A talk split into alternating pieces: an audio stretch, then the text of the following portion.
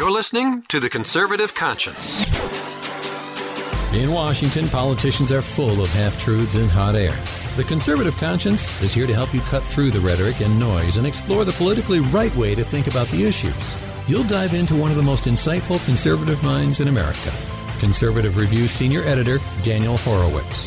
Using pure common sense and ignoring the groupthink, Daniel breaks down the major issues in Washington.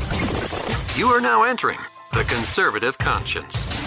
And welcome back to the Conservative Conscience here at Conservative Review, now on Blaze Media. This is your host, Daniel Horowitz. Excited to end this week here on December 7th because it truly is a special day, the 77th anniversary of Pearl Harbor, where I think, you know, it's certainly nothing to celebrate.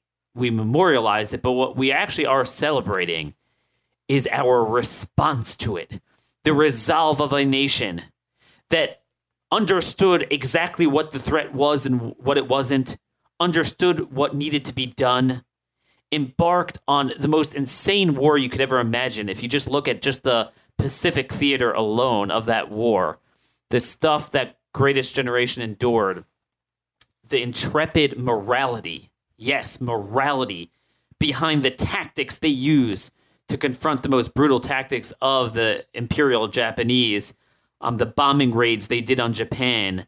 Um, we, com- we, we salute that generation because they understood what foreign policy, national security meant in the context of protecting our people when we were actually attacked. Nowadays, things are a little bit more murky. And in case you haven't noticed, it's Foreign Policy Friday.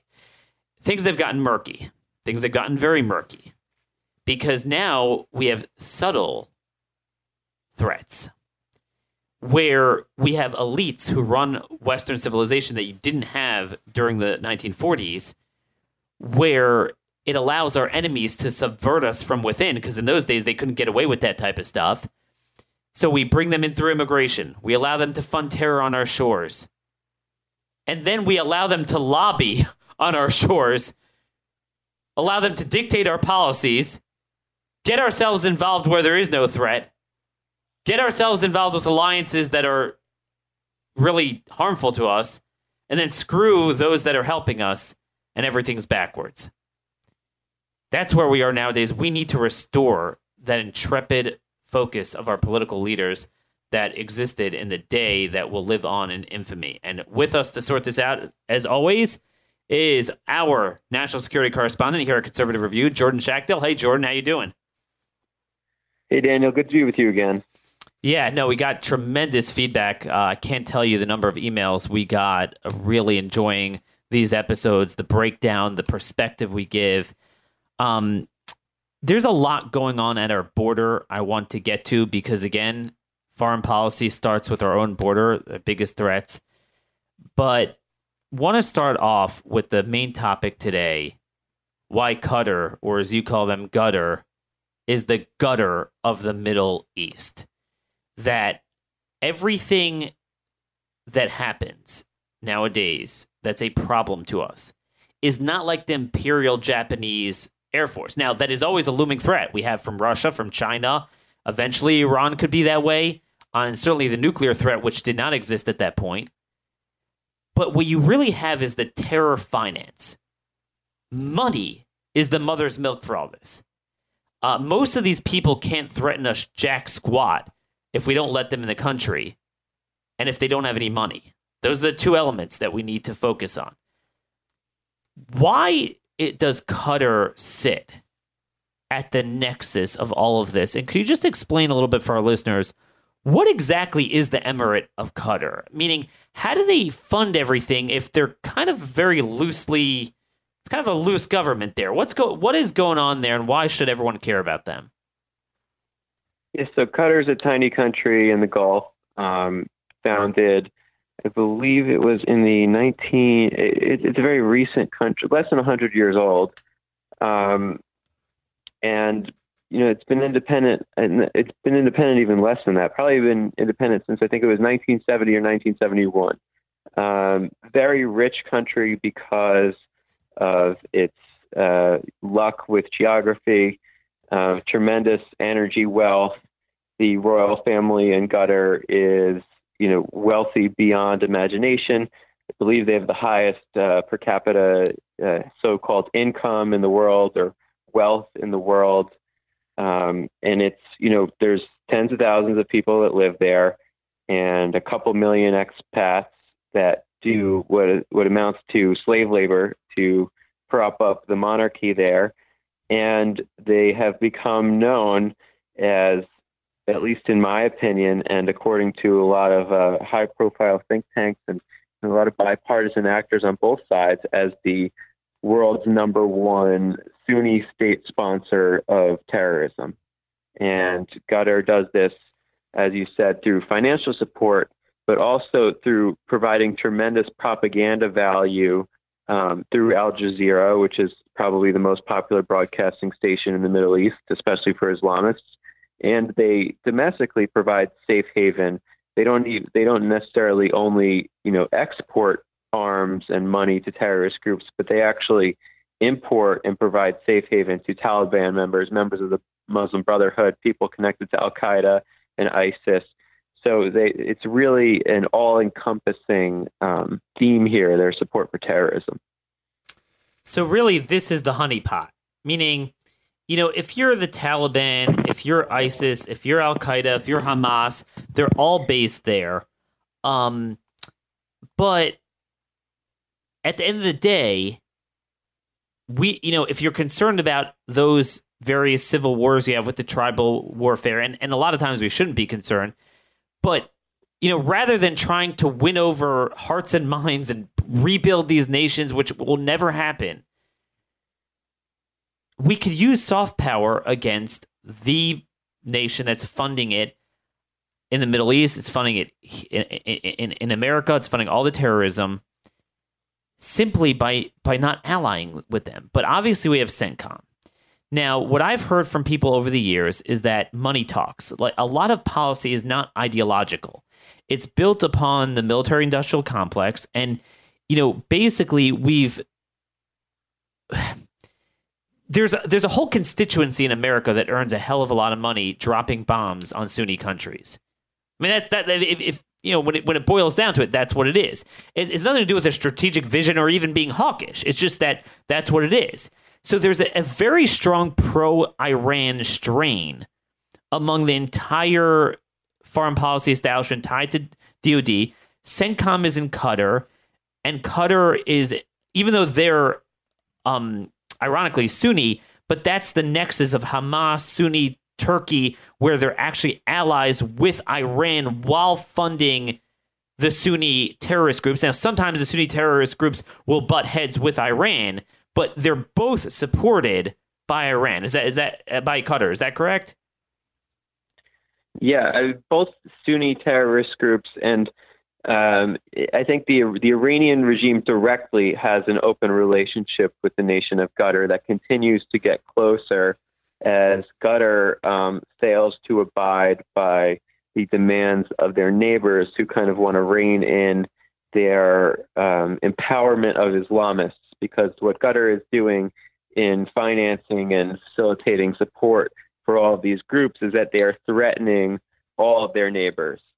Um, so they've decided after President Trump gave the his Riyadh speech was probably the most important foreign policy speech of his tenure so far, he demanded that you know these Arab Muslim countries rein in the threats from within and around the region, and you saw a great response from several countries in the Middle East, uh, including Egypt, uh, Saudi Arabia, the UAE, Jordan, um, some other countries, and they began uh, a blockade of Qatar. And Qatar has responded by doubling down um, on terror finance and also by aligning with these anti-American actors, whether it's the Iranian regime, Muslim Brotherhood, um, you know, Al Qaeda in Syria, the uh, Erdogan regime in Turkey.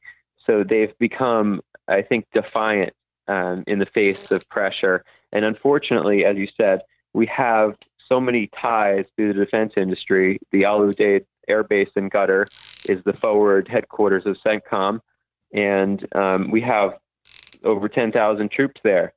So it's it becomes a huge issue, and I think that the officials in Doha, the capital of Qatar, are using that as leverage. The fact that there's an American there's an American protectorate stationed in Qatar, so there's nothing the Saudis and Emiratis and their partners can blockade them. But at the end of the day, if there's this relationship with the U.S. and we pretend that they're um, forwarding our interests, there's only so much we can do to stop their terror finance. So does that explain? Because I, I, was wondering just geographically how this happened. That you know Qatar is a Sunni nation, and the other Sunni nations are really you know they view Iran as a consummate threat to them, just like we do. Even though they're all Muslims, but you know they they view them as a threat. Saudi Arabia, UAE, um, obviously Egypt, um, and Qatar's right there, and yet they're on the other side. So are you saying that? because we already had CENTCOM there for many years, often for dubious reasons, which we'll get to, you know, why do we even need to be there because we ha- we need to fly missions doing other stupid things but the point is so they feel they could have their cake and eat it too have america wrapped around their finger and then not have to fight iran either and actually join with them yeah and, and these are people as i said um, earlier in the show these people are, are filthy rich and there's only about you know a handful. There's tens of thousands of gutteries that are responsible for all this stuff. So if the U.S. really wanted to partake in an effort to track all of these terror financiers, they would be able to do so pretty successfully. I mean, only 11%, I believe, of, of Qatar is actually Qatari ethnic people. The rest are imported, and they're you know just very low on the totem pole. So you can really target and isolate these individuals and groups that are responsible for all of this. And I think that they're motivated by several factors. I think there's like the radical Islamic ideologues. There's people who are, who are motivated by power too. And there, then there's that nexus of wanting to um, bring gutter to this level of greatness. And they don't really want to be a partner among the nations. They want to be, um, unfortunately, you know, one of the world's most um, radical Sunni countries, and by doing so, you know, they're supporting all these terrorist groups. And um, what was the? Uh, does that fulfill the answer about uh, what do you want to talk about in terms of like the U.S. military and the uh, the, the Qatari regime? So, so I mean, I, I guess what I'm coming up on here is, um, let's start with this story. We had the Times of Israel report this week that Iranian planes they and they were using commercial airliners, which we've always su- suspected, and that's why it was important for the Trump administration to, to sanction them when the media was making fun of him for talking about that. You know, there's like, oh, they're not doing that. Well, they were caught sending all sorts of stuff to Hezbollah, and maybe we'll get to that later. The whole war that they're preparing for um, on Israel's northern border with their tunnels that they're that they're digging. So the interesting thing is, you notice Jordan, I'm sure you saw that they they flew the planes back to where? To Doha. Um and it just seems like we're not saying anything. So that's why I was just wondering if it's all because of the mil- the military leverage that um we don't seem to say much about them. But we're all focused now on bashing MBS in Saudi Arabia. Oh, right. So there's this line of thought and it's very prevalent in the Pentagon. Um, and I completely disagree with it that Qatar is a useful mediator um, for us and let's say the Taliban and Hamas. And uh, Qatar played a big role in the Bo Bergdahl exchange, um, where we traded the five Taliban commandos for Bo Bergdahl, who deserted his post in Afghanistan. And those five Taliban people are now running the uh, Taliban HQ in Qatar. Um, but anyway, this is a very prevalent view inside of the Defense Department, and I think it's a way of them rationalizing um, working hand in hand with this regime uh, because it doesn't. The, Qatar claims to be a mediator, but all the evidence shows us that they are not just mediators, they support these groups. Whether it's, you know, this week sending millions of dollars to Hamas, Um, they tried to get, they successfully lobbied the uh, Syrian uh, Al Qaeda linked group Al Nusra. Uh, I don't know if you recall a couple years ago, there was a big thing about them changing their name um, to try to shield themselves from the Al Qaeda affiliation. And that was done um, through Gutter's uh, lobbying. And I, I think that the defense community wrongly sees Gutter as like, you know, this is how you can reach the terrorists, is that you need to, they're great intermediaries. But I think what a lot of people don't understand is that this is just um, an excuse that they make to support terrorists. Um, they provide the home to Yusuf al Qaradawi, who's the most important, who's the spiritual leader of the Muslim Brotherhood, the most important Muslim Brotherhood member alive today. And he gets lunch and dinner with the Emir of Qatar on a weekly basis. So people need to call out the regime in Doha when they say that they're mediators because it's one thing to, you know, have an open line with these groups, but they do much more, um, as proven through tons of research through our government and through international organizations. So this brings us to continuation of last week's show with what the Senate is doing now with Saudi Arabia. They held a cloture vote last week on this resolution to stop supporting the Saudis in Yemen. And you literally have this maniacal focus now, and you just wrote about it. We're going to link to in our show notes today your article about Lindsey Graham's effort to call his resolution with several other senators, Democrat and Republican, to call for regime change in Saudi Arabia. So I, I I'm old enough to remember when I was yelling about the Saudis being terrorists, and no one cared. No one cared because when they were the terrorists, they controlled America. They they controlled our foreign policy establishment. They invested so much in our country. Then finally, when Qatar becomes the new Saudi Arabia, and Saudi Arabia has a new government under MBS that whether you like it or not, half glass empty, glass half full, the guy's fighting the bad guys. He's certainly not fighting us anymore. And he's the guy we would call for re- regime change. Yeah, it, it's. I, I, should remind the uh, listeners to this podcast um, how much of an impact Mohammed bin Salman, the Crown Prince of Saudi Arabia, who's the de facto leader there because his father, King Salman, is not particularly um, well. He's a very old man. So MBS is running the show. And this is a guy who last year vowed to um, to return Saudi Arabia to what he calls moderate Islam. And he, for the first time ever in Saudi Arabia's history, essentially declared war on the Wahhabi Islamist class that had immense influence over the country. And so that's, I think, the most important thing in terms of, um, coming closing in with U.S. Um, interests in the region is that he is a force for anti-Islamist uh, sympathy and really lines up well with our foreign policy there. But in addition to that, he's made groundbreaking strides in terms of, uh, you know, inviting Jewish and Christian leaders into the country.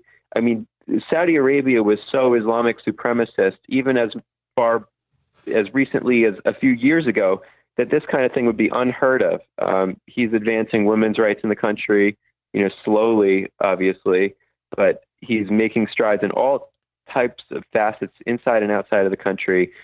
Um, you know, he's really fighting against the Islamist radicals, both inside Saudi Arabia, and he's partnering with um, other allies in our fight against global jihadis. So this is a guy who's done so much to help advance American interests. And you have now we have a group of senators, uh, Lindsey Graham, Rubio, uh, Dianne Feinstein, some other Democrats, Chris Coons, and then of course Bob Corker, who's like the Qatari shill. Um, they want they are essentially demanding MBS's ouster, which is it, it, it's hard to um, put into words how outrageous and way over the line that is. Um, the Saudis will perceive this; they have perceived this as a call to basically topple the monarchy, and it's going to harm our relations with Saudi Arabia. Um, we're very lucky to have President Trump in the White House right now, and hopefully not listening to this contingent Yep. of regime change senators who, by the way, also were at the forefront of regime change efforts in Libya, in Syria, in Iraq, and elsewhere. But but Jordan, it's worse than that. Here's the irony. Here's the irony. All of the places where they wanted regime change, their whole myth was built upon, oh, we need we need moderate Islamic leaders. We have to empower the moderates against the extremists. Remember, I mean that was the dogma. And here and, and you know it, it was it was made up. But here you actually finally got one. I mean, who could have imagined Saudi Arabian government would turn like this? And rather than just, you know, you don't even have to be such good friends, just let them go after the bad guys. You go and, and fight them to empower the bad guys. It, it, it boggles the mind here. And it's not just a few senators, it's the entire echo chamber of right and left, the think tanks, the media apparatus, Fox News people. Um, they're all, it's funny because, like, they'll never criticize Trump when Trump does something liberal, but when he finally actually does something good, then they'll, of course, attack him from the left.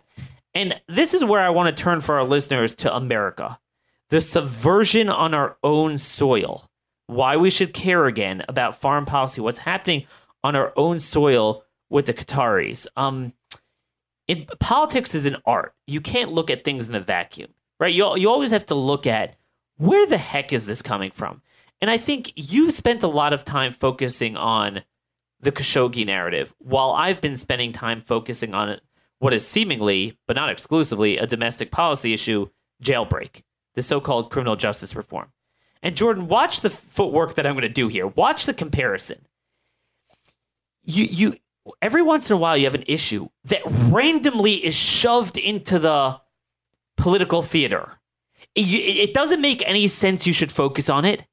It, you wonder where it's coming from, but all the masters of the universe get together and say, This is the moral thing to do.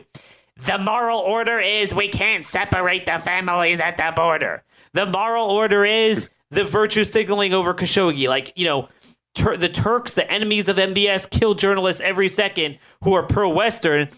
This guy, let's say, bumped off a pro Al Qaeda journalist, and suddenly, you know, w- we need to change everything for him. We have tens of thousands of people dying a stone throws away from the most brutal car- cartels. The um, the what do you call those? The Jalisco cartel, um, just south of our border, is just executing people left and right, and they're they're literally empowered by the virtue signaling of our open border policies because these guys get, are getting so much money and drugs into our country. They don't care.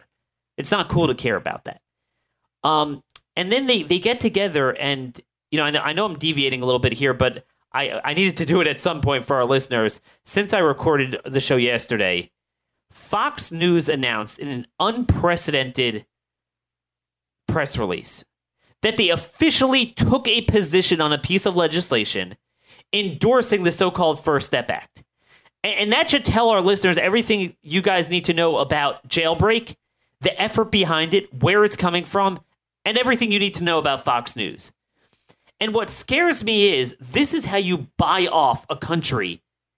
And this is why it's so important here that you and I are independent here at Conservative Review, the Blaze Media Network, independent of Fox News. Fox News has a monopoly on conservative thought. And it's not very conservative at all. It's liberal on most issues. And if you're able to make it that Fox News takes a position, you shut off all opposition because everyone who wants to be anyone in the conservative movement either has to get on Fox, they're already on there, or they badly want to get on there, and there's no way they can now take a position contrary to that. Now, I don't give a darn. I believe Fox News is an utter cancer that from the pit of hell on everything we stand for, and they need to be countered at every moment. But what they do is they say, this is the thing, and they flood the zone. Criminal justice reform, criminal justice reform. I'm like, what? Are, are you kidding me? So it's the same thing here. Khashoggi, Khashoggi, uh, Saudis, the Saudis. And, and you, you see it, Jordan. They're doing this on Fox News all the time. I mean, what's the ratio of support for um, you know, the Qatar and Turkey over MBS on on Fox. You know, it's pretty it's pretty bad, right? Um, I'm not seeing too many of our guys on there. It's bad. It's it's bad across the media spectrum. Um, CNN, especially, they can't stop talking about this one man, and you of course see because of what the TV networks are doing. You see the senators and the congressmen. They don't want to stop talking about it either because it leads to TV appearances for them. So, of course, you know, I'm watching Lindsey Graham's appearances, and all he wants to talk about is Khashoggi. Um, we had uh, CRTV's Eric Bowling talk about Khashoggi with him the other day. And Bowling said, you know, I hear he's a bad guy and all that. And Lindsey Graham, he kind of ignores that, goes straight to the talking points. He goes, MBS is a wrecking ball. MBS is a wrecking ball. He's a bad guy. Look what he did. Um, and it's like, it's so bizarre that, you know, these senators, um, especially the ones that have been in Washington for too long, have become obsessed with these issues. Obsessed. Uh, and it's, it's, you know, it drives us crazy because we're all about instituting, you know, pro America conservative policies. And these guys are, you know, hooked to the TV and they just, you know, they're waiting for the Fox News booker to call them. And, and this is what I wanted to, to, to get, get to you with. And this is why I really want to draw an analogy from jailbreak. And that's what we do here. We juxtapose multiple issues, even cross foreign and domestic policy, because politics is an art. You have to understand the policies, which most of these people don't. But then also you have to understand the politics because the policies don't happen in a vacuum. And with everything, money makes the world go around. Money fuels terrorism, money fuels political advocacy. And you got to see where the money's coming from. So, look, you know, I've studied jailbreak for years, long before anyone suddenly heard of this bill just a couple of weeks ago. This has been building for, for years and they created unanimity of opinion to the point where you're not allowed to think otherwise, meaning you're immoral if you don't believe in letting out the transnational gangbangers uh, that are fueling the death of 72,000 people from drugs, as well as most of the violence in places like Chicago. It's ironically, it's actually not so much from the black gangs. It's really um, the transnational gangs uh, hooked into Mexico. Um, the Jalisco cartel, which is why um, under Sessions, the Justice Department designated them as a transnational criminal entity along with MS-13 and Hezbollah. Um, and they noted that Chicago was their biggest problem. They have enforcers, they have agents in our own country. The stuff they're doing on our streets, we have we have Hezbollah, and, and they're not always connected, but I'm just saying a separate thing. Hezbollah, Sinaloa, Jalisco um, cartel networks, and I'm gonna have a piece on them coming out soon uh, throughout our country.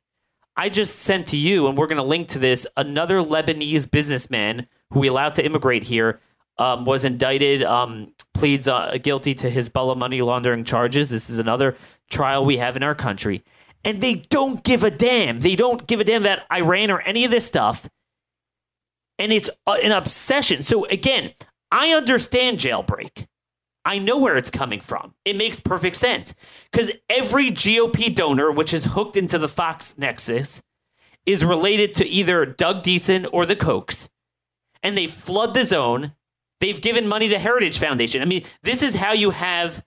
You know, we're wondering how how how are people who for so long, you know, were advocating for the opposite, you know, for moderate Islam, suddenly opposing the one moderate Islamic leader against the, the radicals it's the same way. How do you have at the Heritage Foundation John Malcolm, who heads the Ed Meese Legal Department stu- studies of, of, legal department, legal department studies. I mean, and uh, he's the head of it. He's advocating for jailbreak. When Ed Meese himself in 2015 wrote a very passionate op-ed against this very bill while he was testifying uh, before Congress in support of it when it was originally introduced in 2015.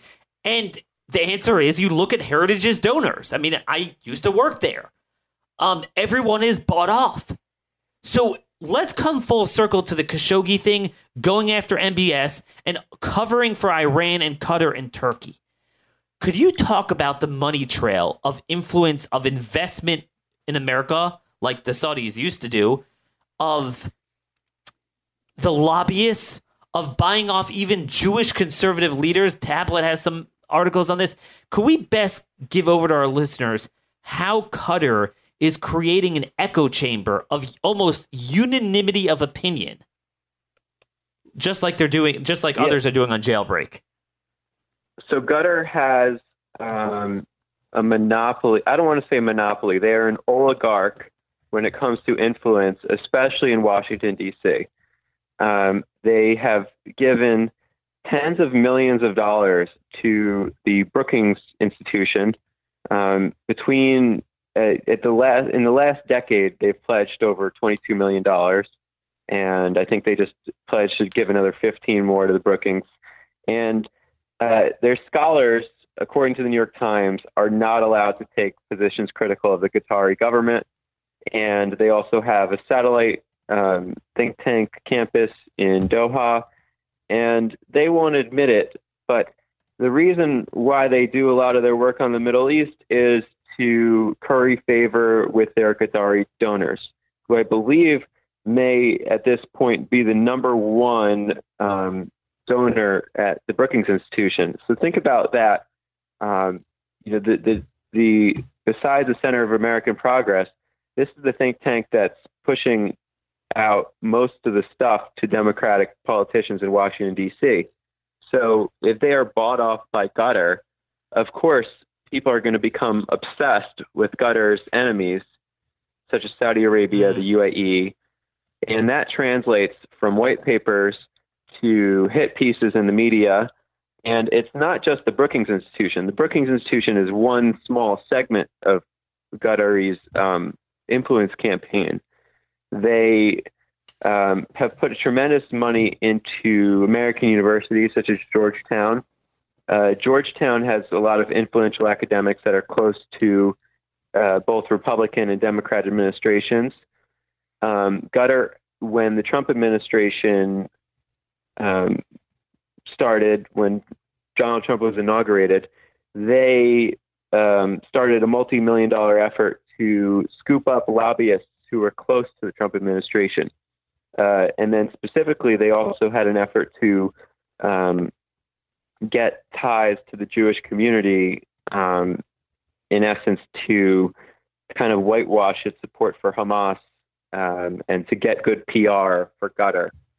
Um, but they've been very successful in um, lobbying elements of the Trump administration to take it easy on their country. And that has resulted in, I think, especially people in DOD and the State Department to instead of you know encouraging countries to isolate Qatar, they're telling them to lay off. Uh, Lindsey Graham specifically, in terms of state by state lobbying, the Qatari Investment Authority, which is um, the Qatari government's, uh, you know, it's totally controlled but it's their business agency, and it's totally controlled by the monarchy. Um, they came into South Carolina earlier this year, pledging billions of dollars in investments in South Carolina. Um, so, how does Lindsey Graham receive that?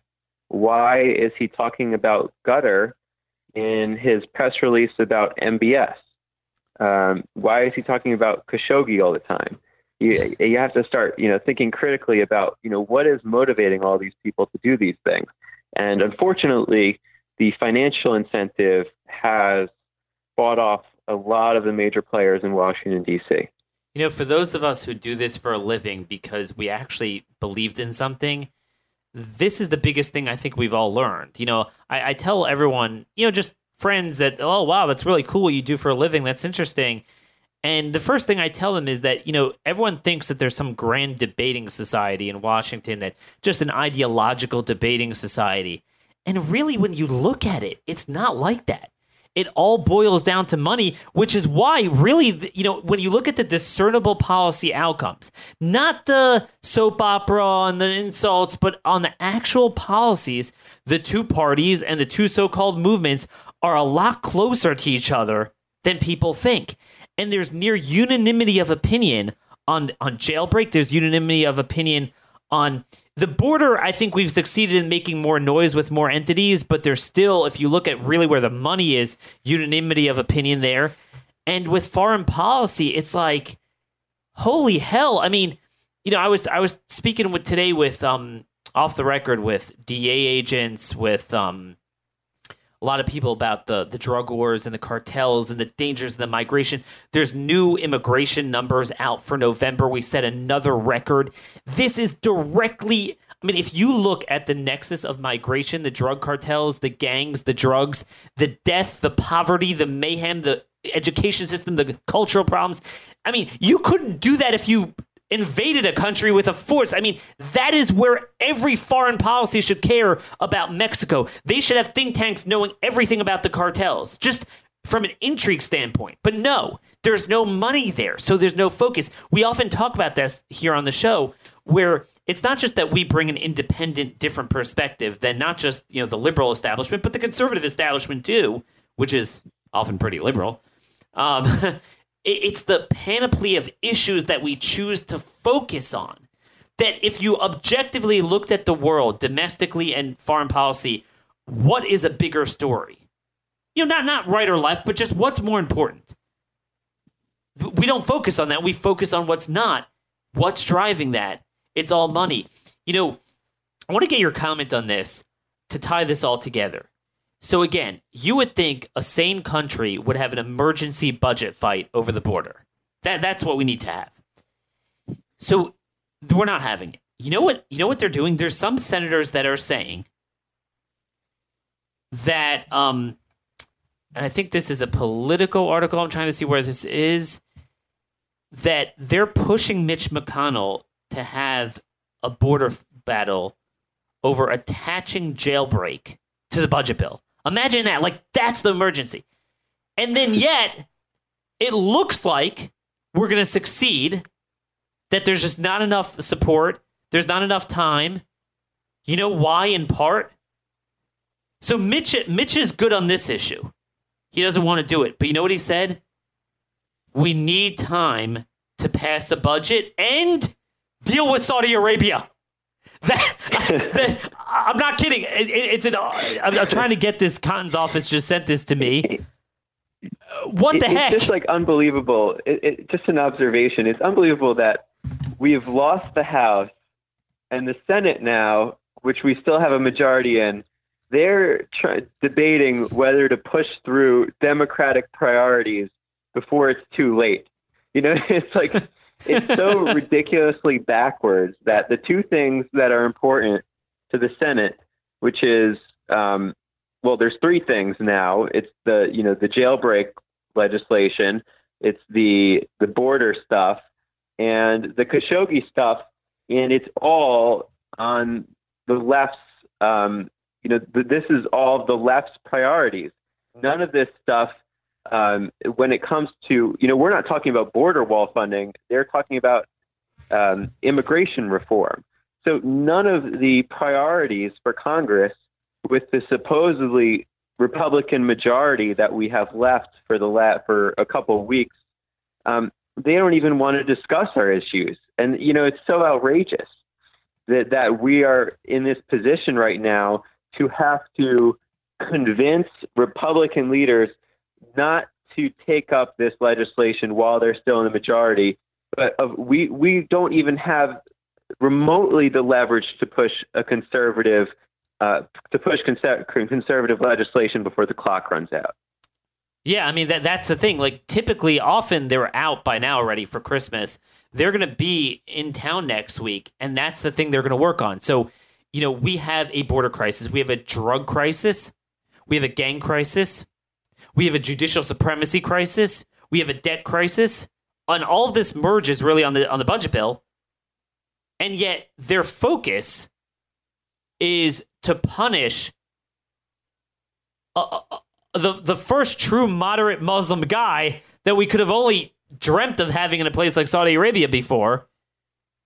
I, I, just, and again, I know where it comes from. By the way, eh, Tom Cotton tweeted this out a couple of minutes ago. This is um, a Politico article where it explains it. We'll link to it, um, where Trump's criminal justice reform nears nears demise, And Tom Cotton said, if if the jailbreak bill gets stuck in the spending bill, everyone bring your stockings to the Senate because we'll be there on Christmas. And then again, in that article is where they discuss, well, we need time to punish Saudi Arabia. and I, I, I just, um, you know, again, this gets back to a concern that I, I really, I said to people yesterday when that Fox News statement came out, I said, I don't care where you are on jailbreak. If you don't care about it, if you don't know about it, even if you think you're on the other side of it, the fact that they're doing this, they've never supported a P. Uh, CNN, MSNBC NBC didn't come out with an official statement supporting it. And Obviously, they do, but you know they they didn't. That tells you we don't have free thought in this country. Now we do, obviously legally, but you need money to have a platform, and all the platforms are bought out. I am very concerned.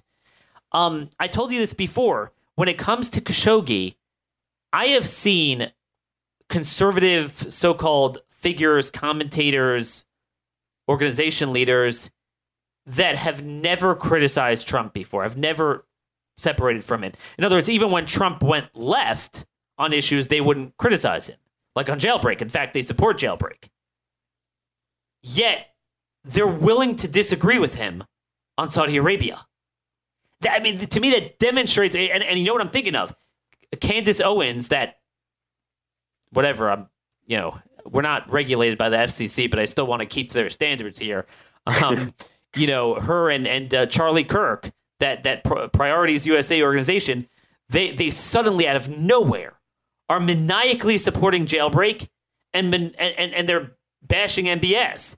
I've heard I've yeah, heard right. they got Qatari money, a, a but student, a domestic yeah. student organization bashing MBS. Quite interesting, right? And, and that and look, and I, I, can't say this. You know, a friend of ours has said is has told me he he knows they're getting Qatari money. I I can't confirm that yet. So whatever, but that's what scares me.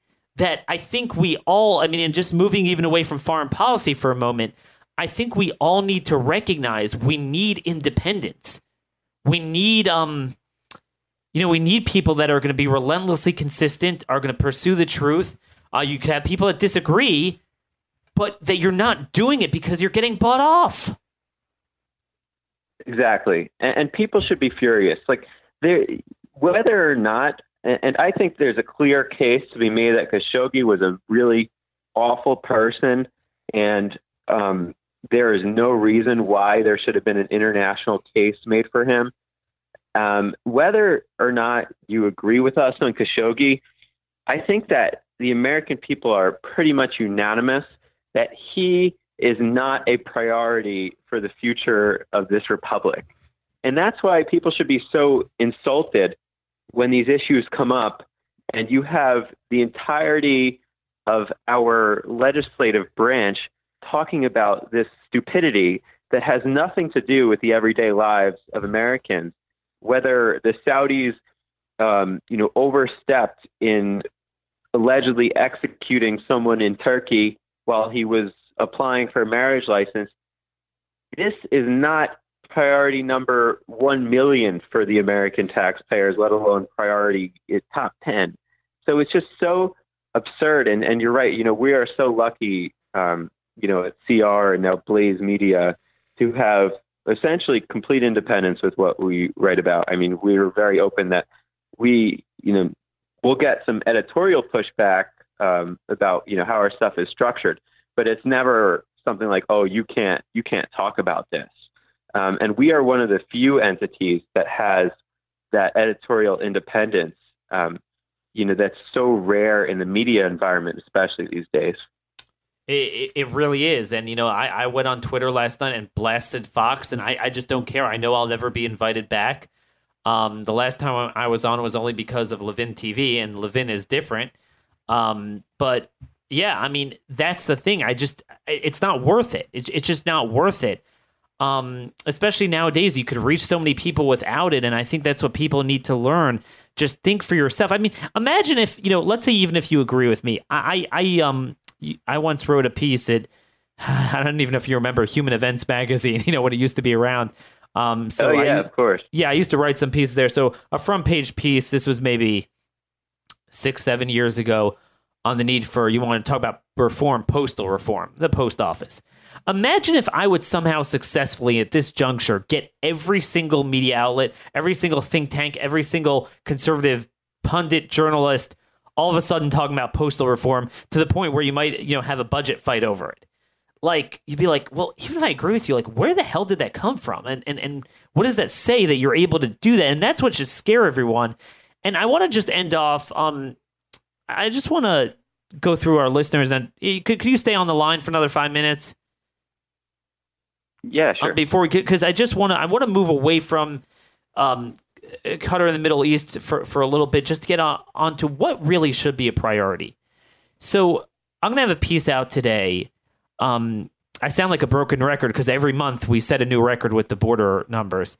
30,000 family units were apprehended at our border, a total of 62,000 illegals in total. Um, we've only seen the total of, uh, over 60,000 four times since since uh, the Great Recession. Um, but in terms of the 30,000 family units, that is the most ever on record. Um, that is all because of the virtue signaling. What do you have happening here? There was an 1,800 percent increase. I'm not kidding. Almost a 2,000 percent increase this year to date over fiscal year 2018 in family units coming to El Paso, Texas. And that sparked my interest because I was like, wait a minute. Rio Grande is where they all came in initially. Then they started coming in also in San Diego, Yuma, Tucson.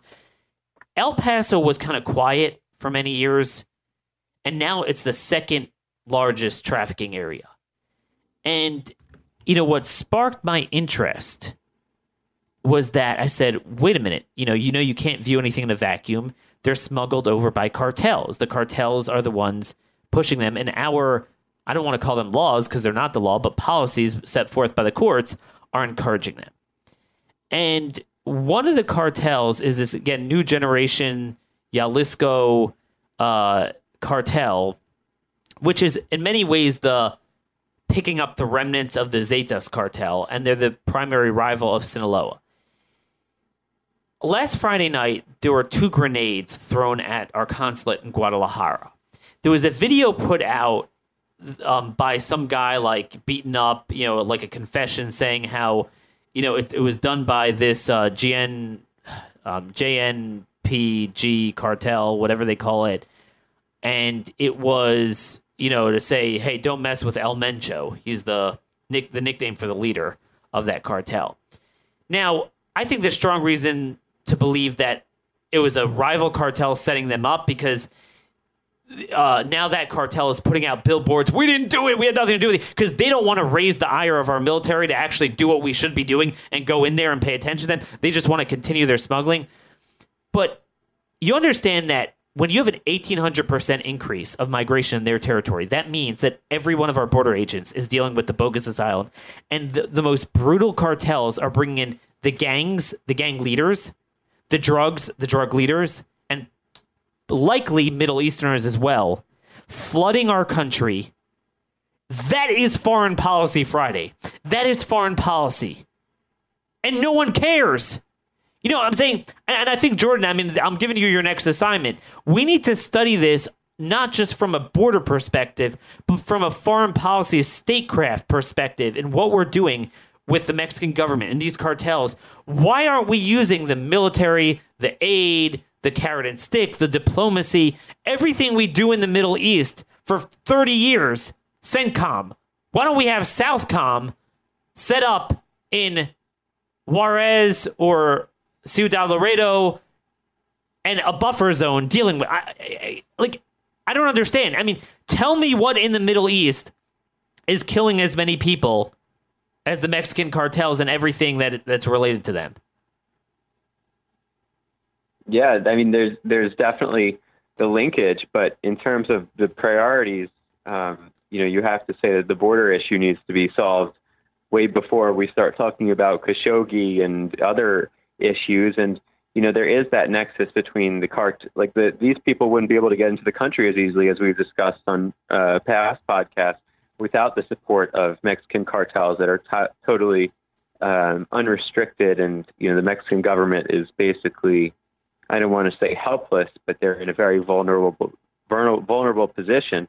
Um, I think with U.S. assistance, perhaps you know we can help them take back some sovereignty against the drug cartels. So you know maybe that's something that we can definitely um, you know, kind of draft out for a long form paper uh, to get the ball rolling on this issue. We definitely need that. And, and and again, I mean, where's the Lindsey Graham in saying, you know, we need not not really regime change, but we need to clean out the drug cartels. Again, not.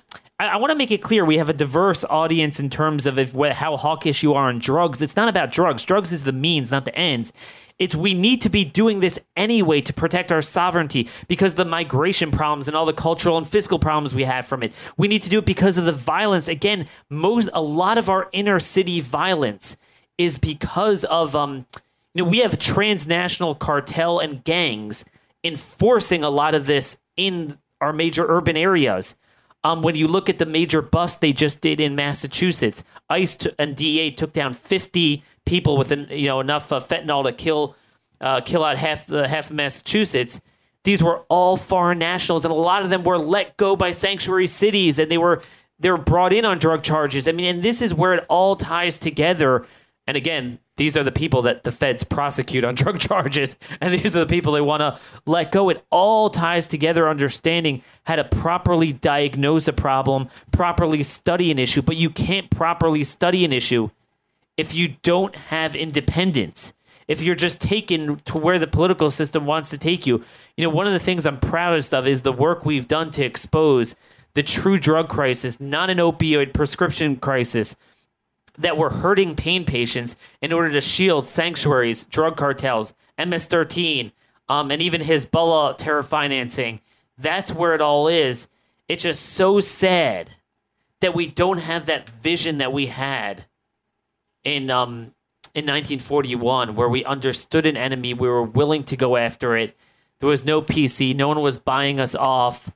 Um, and I don't know. I don't know how we get back to those days, but we just need to punch these people in the face, uh, you know, rhetorically, and um, and get there. Uh, last couple minutes. Uh, where are we? We're ready, kind of, yeah, close to the end. Um, could you just give our listeners an update, come full circle on his Hezbollah Iran? What is going on in northern Israel with the operation with the tunnels? Um, and how serious it is? Because I will tell you, I've met a lot of intel people that have told me they believe that the tunnels we're seeing in America from the cartels. Um, my buddy uh, Sheriff Wilmot from uh, uh, Yuma County it, told me that you know they just dealt with a tunnel there. I, a lot of people have told me they've gotten Hezbollah training. Um, so again, it ties into our homeland. But what's going on in Israel there? So Israel is launching a new campaign to raise awareness about the sophisticated network of Hezbollah tunnels, which Hezbollah operatives, uh, the soldiers, are digging into areas of northern Israel so that they can basically launch um, clandestine attacks, uh, conduct kidnappings, uh, you know, murder of civilians in the event of a war with Israel. So they will be um, prepared, you know, on that front. And what Israel is doing is that they're um, really investing heavily in now trying to destroy these tunnels first and foremost, and also uh, talking, you know, raising international awareness that Hezbollah is directly violating UN resolutions and international law, and also violating Israel's sovereignty. Um, and there's fears now that Israel is going to have to calculate at what point it needs to launch a preemptive attack against Hezbollah's um, base of operations in Lebanon because they can't, you know, get to the point where they feel that they are existentially threatened um, or that you know thousands of lives can be lost in a war. So you know they can continue to launch airstrikes in Syria against Hezbollah um, but if Hezbollah builds up to a point where Israel says, you know, we need to get something done, and by the way, Hezbollah is violating international law and UN sanctions and all of that, that Israel is, is launching a two pronged effort to rally support um, from the international community and basically raising awareness about what exactly Hezbollah is doing. And these terror tunnels that they're building are being built um, usually inside the the entry point in Lebanon is inside civilian homes. So it's very difficult for Israel to simply blow up these homes on the Lebanese side. So they need to dig them up on the Israeli side, and it's um, you know becoming a really uh, you know full throttle effort at this point. Uh, and you know the UN, of course, is ignoring the the UN troops that are stationed on the Israel Lebanon border are completely ignoring what's going on, and the United Nations is ignoring what's going on. But that should come as no surprise to anyone at this point. Remember that that was the legacy of our friend Condi Rice. Remember the big conservative hero, right? That was what 2006, I think. Um, Bush's second term, which was really a forerunner to Obama's foreign policy. Um, she just, I mean, she just screwed Israel with that. Yeah, there have been U.S. calls since the end of the Obama administration to put observer forces, and sometimes they've been implemented. And everywhere they've been imp- implemented, Israel's enemies have casually violated everything that they stand for, and they haven't been called out. So they're basically at this point they're anti-Israel observe observer forces, and they only observe what Israel's doing. so it's it's awful. And and just one final point to just tie this whole show together: Israel's in this predicament in large part because of the same virtue signalers that are now complaining about MBS. You know, they always again everything's in a vacuum. There's no vision. ISIS, ISIS, we gotta fight ISIS. Well, ISIS was nothing more than the Sunni insurgency against Assad and the Iranian hegemony. Now they're they're equally as horrible and they did horrible things, but strategically there's nothing we could have done about it and we cleaned out the area on behalf of Iran. We just gave it to them when again, I mean this is what uh, the media succeeded in, in in making ISIS like, oh my gosh, there's ISIS everywhere. But ISIS was just kind of the cool flavor on the block, and now it's kind of you know went by the wayside for a couple years in terms of inspiring people, but in terms of command and control strategic terrorism, you don't really have so much of a problem with Sunniism um, that threatens us directly, just, other than just letting in radical Sunnis through immigration. You got the Hezbollah every day. I see another trial in our country, in our country.